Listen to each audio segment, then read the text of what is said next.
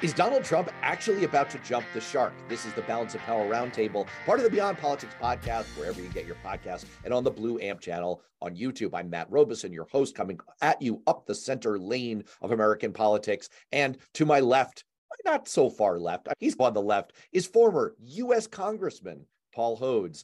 And to my right is conservative commentator, analyst, and consultant Alicia Preston. I am going to hit you guys with my little pet political theory but I'm going to do that in a minute.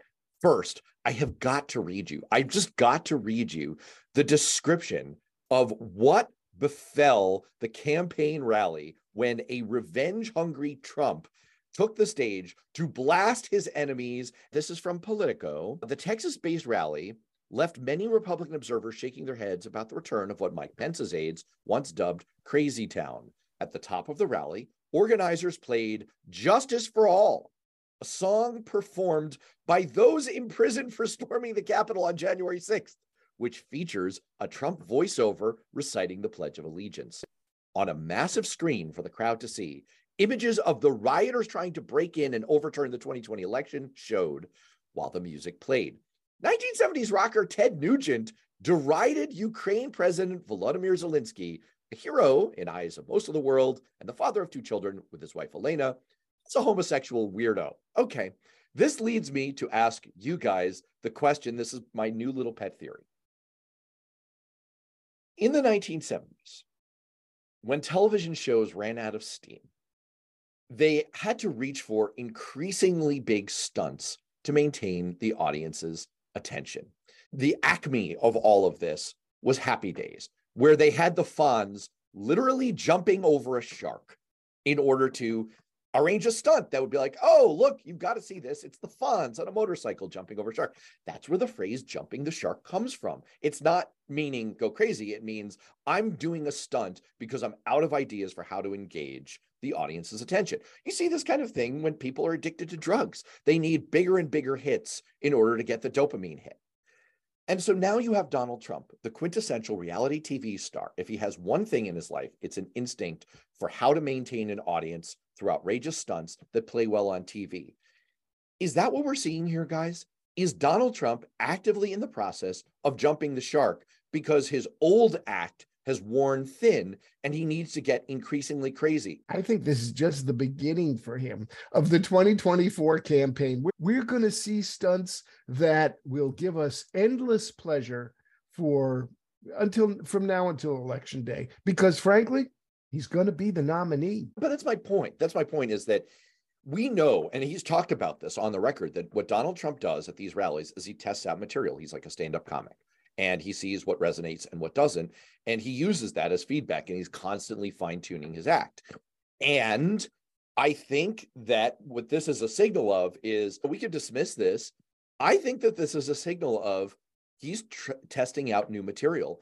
And what he's finding is he has to go further and further because his audience has gotten inured to all the old stuff. I'm not sure. I think of jumping the shark with Happy Days, and I actually remember that episode. That's more of an act of desperation. You've lost your audience, and you take this desperate act to try regain them or get a new one. I don't think that. I think it's more nefarious what's going on here. I think you're right about new material and trying it out. But here's the thing: what does Donald Trump feed off of? His fuel is adoration, right? What do those that adore him feed off of? Hate.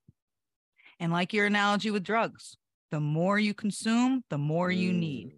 So Donald Trump needs to spew mm. more and more hate and divisiveness and anger to keep those adorers hyped up. This is a little philosophical. My mother was very philosophical. I can't say I'm at that level, but she always taught us if the word hate came out of our mouth or we expressed hate, she would go, What did Shakespeare teach us? And we finally figured it out. She'd eventually tell us as we get older. Hate Shakespeare taught us hate consumes the hater. And in college when I took Shakespeare courses, I realized what I finally figured out what she was saying because it does. You look at Macbeth, you look at any of Shakespeare's teachings, even a bunch of his sonnets. He's teaching you that if you hate, it's actually consuming you. Hate has become, instead of something we all should reject, a fuel, a fuel for a man who wants to again be president of the United States of America. And people are embracing it. I don't get it. I just wasn't raised that way.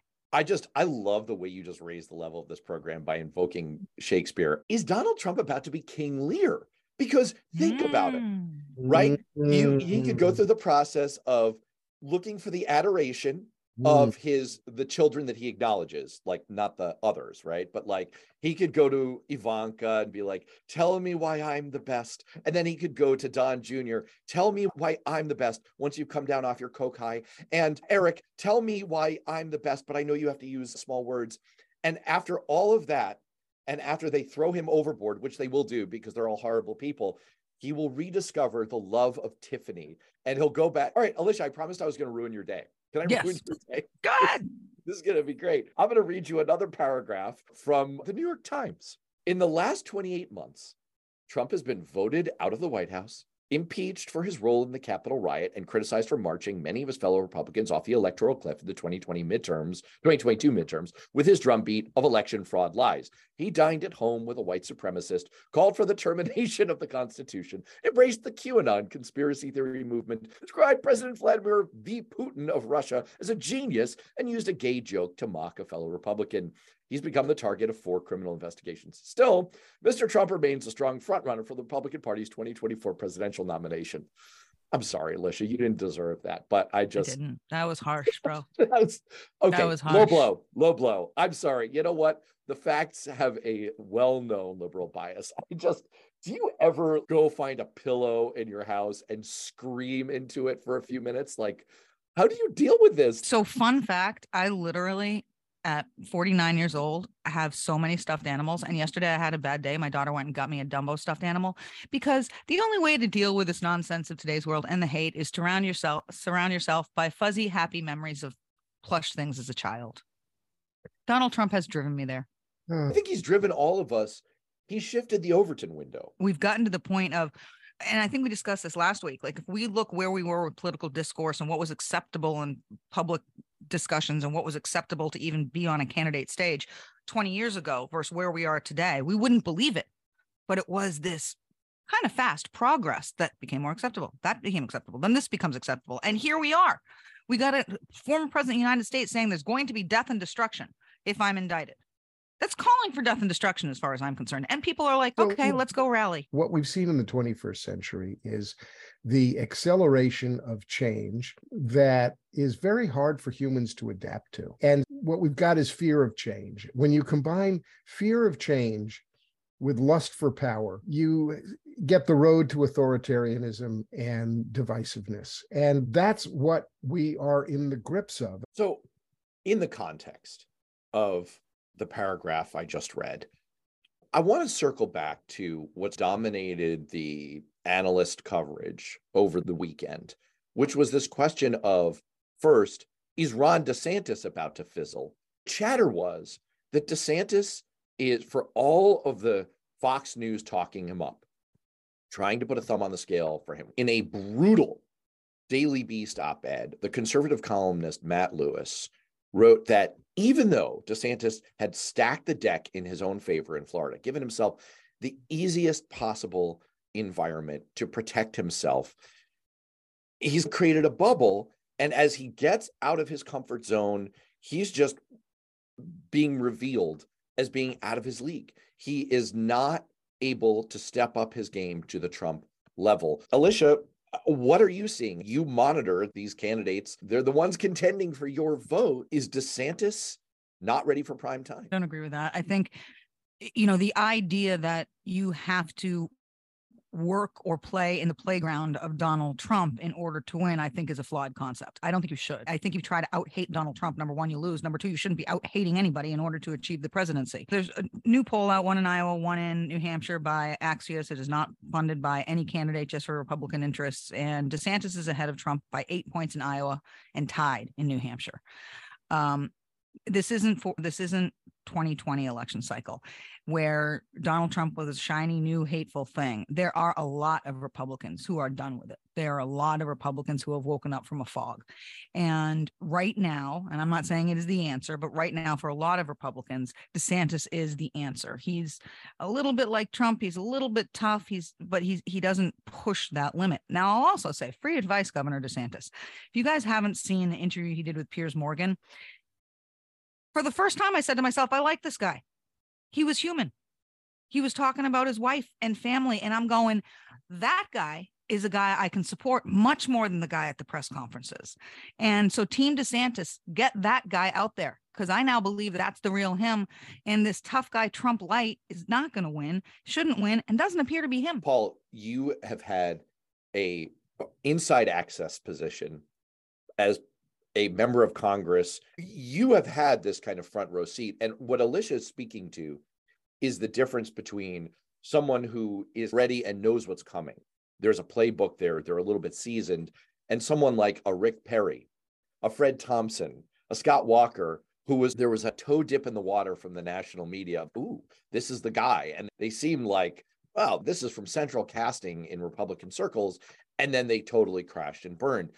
So, given that front row perch that you've had over the years, where do you see it? Is is DeSantis lining up like another Rick Perry, or is he forewarned and forearmed and maybe better able to take on Donald Trump?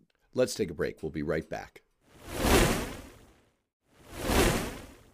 DeSantis could learn from Chris Sununu.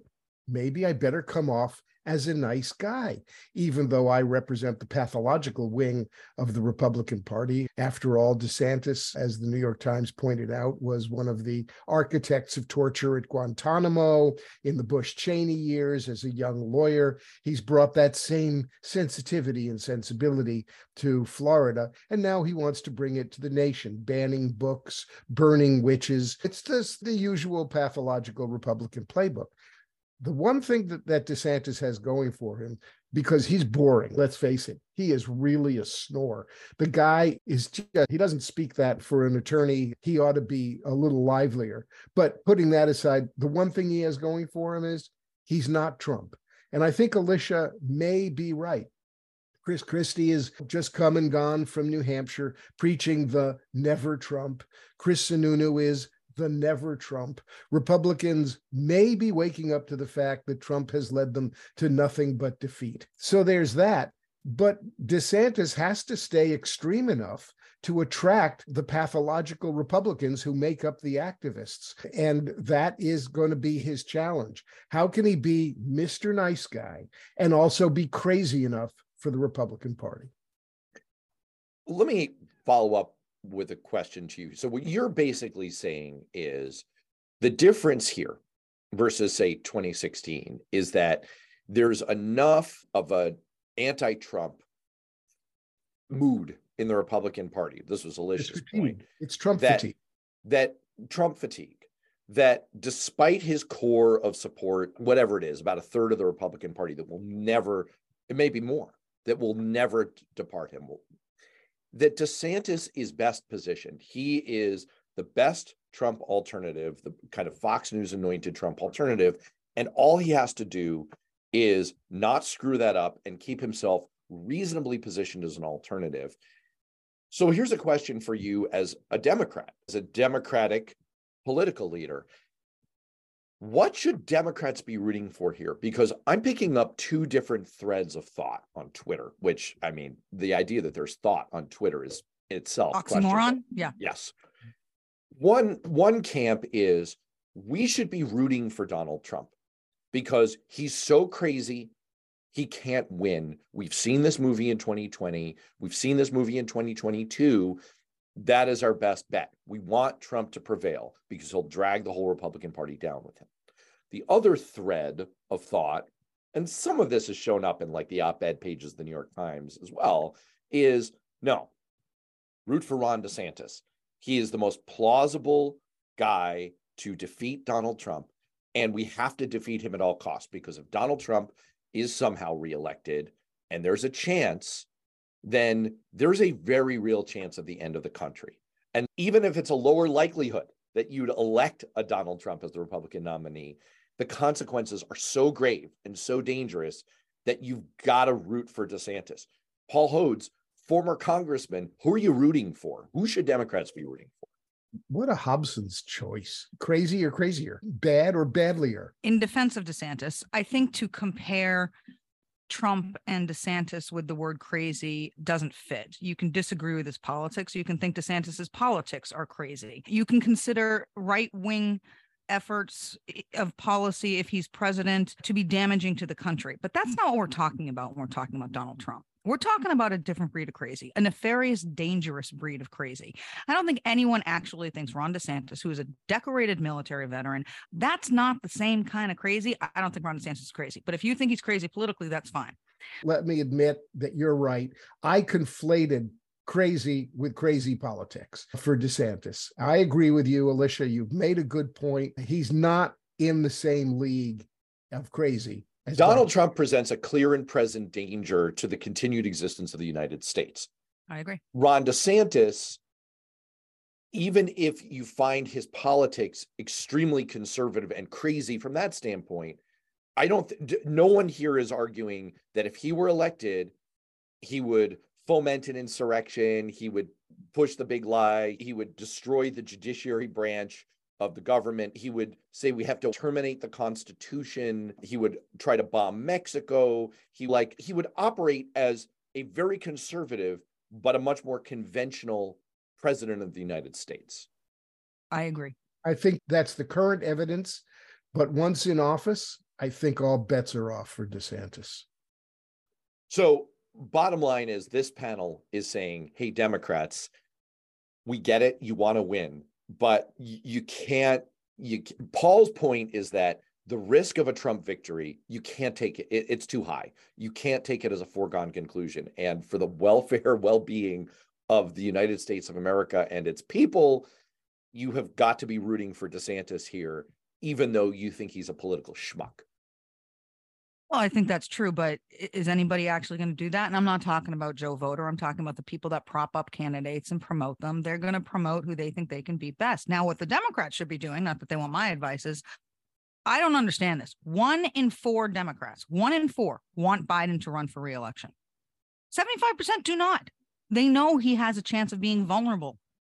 Why aren't they talking to him to push him out? You want who's the only person that Donald Trump could potentially beat? Joe Biden because there's not even any excitement from his own base for him. And you need more excitement generates votes, generates people out to the polls, gets the independents on your side. I, I disagree. all math. But, can, all math. I'm gonna I'm gonna pick a nit with you there, Alicia, pick because I heard this story from the Bernie folks in 2020. I heard this over and over again.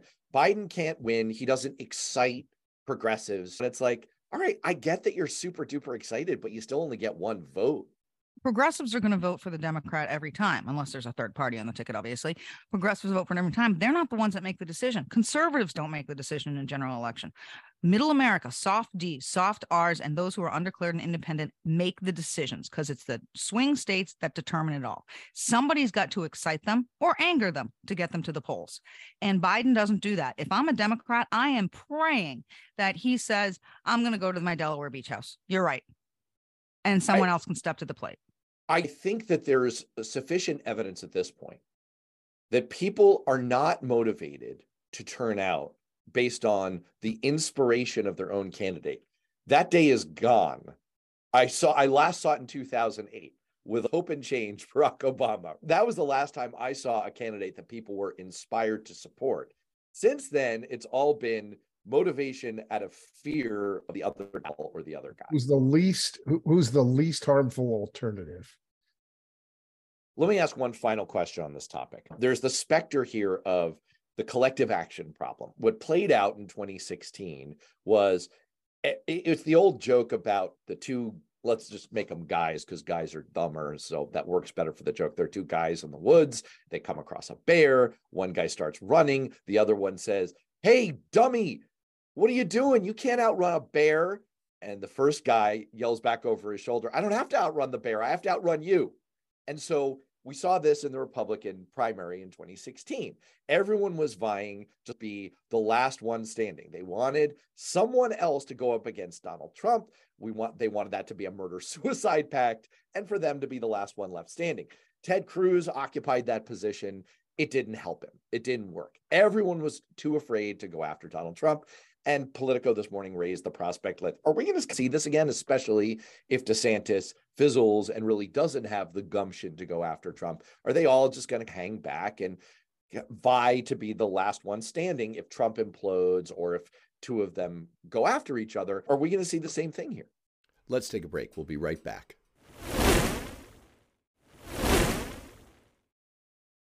I hope not. Trump is not going to implode. Even if Trump implodes, Trump is not going to implode. He's going to have that 28, 30% of people. If he is indicted, if he is arrested, if he is whatever, he is going to have those people. Nothing will make them leave his side. Therefore, Trump cannot implode in a way that would be politically beneficial. His opponents should stand strong. I wouldn't say go after him. I think a lot of us are just tired of people going after people, but get out there, be tough. If you're asked about Trump, say what you think about Trump without calling people names. This is what the majority of Republicans are looking for and want, and the only path to victory for somebody who's going to be in a pretty. I'm, this is not going to be a DeSantis Trump race. It's going to be a wider field, and that's that that's just the reality. You've got to find a way to not wait for him to implode and stand back because if you do, he's just going to walk into the nomination. All right, fair enough. I want to hit two more topics before we wrap up. Yesterday, I did an interview with the former Associated Press East editor Dan Perry from on the ground in Jerusalem. He described in real time what was going on, how riots were breaking out around him. The country still seems to be devolving into chaos. Netanyahu tries to push through a takeover of the judiciary, which Paul, you are a close observer of Israel. You had the distinction of being a US congressman who's also Jewish.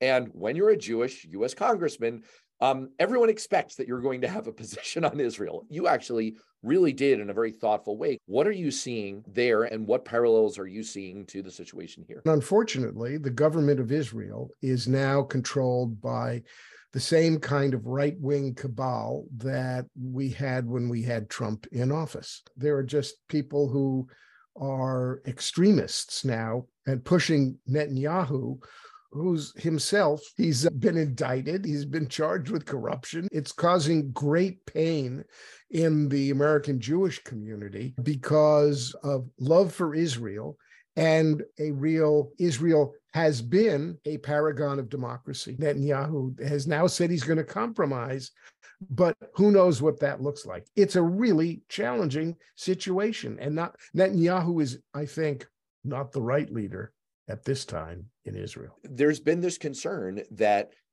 the situation in Israel has fundamentally torn apart the support in the Democratic Party among American Jews. Do you see that? Is that are you increasingly concerned about that? Democrats have already been dealing with the BDS movement and the far left anger with Israel over its poli- over its policies and its treatment of the Palestinian people. So we're we're already dealing with all of that. This adds fuel to the fire, and it it's a threat to the cohesive support for Israel it's scary what's going on in Israel. The Netanyahu government wants to take more of a level of control over the judiciary and overhaul it so that they don't have what we enjoy in America, which is a separation of the branches of government and powers. And there's theory that Netanyahu wants to do that because of what you mentioned. He's up on corruption charges. And if he controls the judiciary, he may not be found guilty. The protests are serious. I read this morning that military members are simply not showing up for duty as a form of protest. That could put Israel in very danger if they don't have armed forces. They are in constant fights. They are a little island in the middle of the Middle East, surrounded by people that hate them. So I think this could escalate. And fortunately, I hear Netanyahu put a pause on the plans to reform the judiciary because he, quote unquote, didn't want a civil war. So let's hope the pause maintains. But it certainly does make American efforts and support a little murky at the moment. Let's do one more topic real quick. Paul, you wanted to talk about Rainbow. Waukesha, Wisconsin. The first graders were getting ready to do a concert. First graders were going to do a rendition of a Miley Cyrus, Dolly Parton song called Rainbow Land. Well, Waukesha, Wisconsin had already considered banning the Muppets Rainbow song because, as everybody knows, rainbows mean diversity and equality and threaten support for LGBTQ plus persons.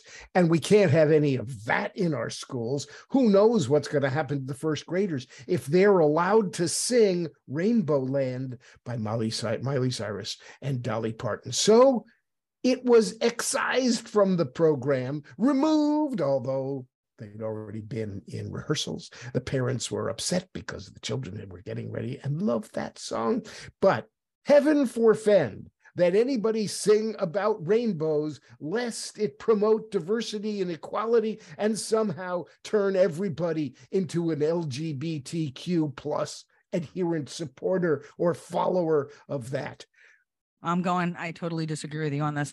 First of all, I love Dolly. I'm actually not embarrassed to say I've been to Dollywood and Pigeon, Pigeon Forge, and I urge everyone to go at some point because Who would whole be lot of fun and embarrassed about happy. that? That I love. Dollywood. Who's against Dolly Parton? Well, Kind of a people and they make fun of me. You actually Dolly- went to, um, yeah, of Dolly course I went to Dollywood. It was awesome. she's an Love it. icon of american music she's I- I- she is. I can't think of a single person who's against Dolly Parton on earth. What's I wrong with not. people? If there is, there's something wrong with you, person out there. There can only be one, but if there is, but here's the thing I'm totally with the school administration on this one. Let's back up. This is a song about how wonderful the world is. Let me read you some lyrics from this song. I'd be lying if I said this was fine, all the hurt and hate going on here. Let me remind you, these are six year olds.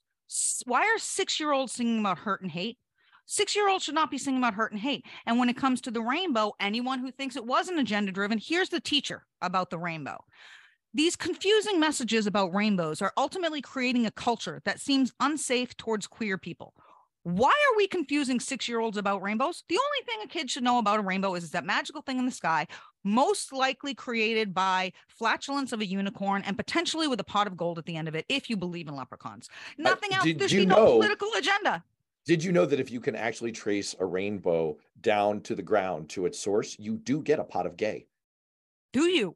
So Yes. If, when, wait, if you go to the other side, you get the pot of gold. No more rainbows in the United States, not in the sky, not in our classrooms, not on the lips of our singers. Give it up, people. Rainbows are done. They're Or- over. They're banned because it's going to make everybody a communist. I don't care about the gay factor. I'd be livid if my little six year old's up there talking about hate and harm about anything at a happy little concert. They're six for the love of God. It's true that harm has become the most overused word in our culture. It's it does a lot of work in a lot of sentences. All right, look, speaking of doing a lot of work in a lot of sentences, we have gone on an awful long time here. Our editors in the back studio are going to be connection. Oh, that- Others and Rainbow for me. this show must end.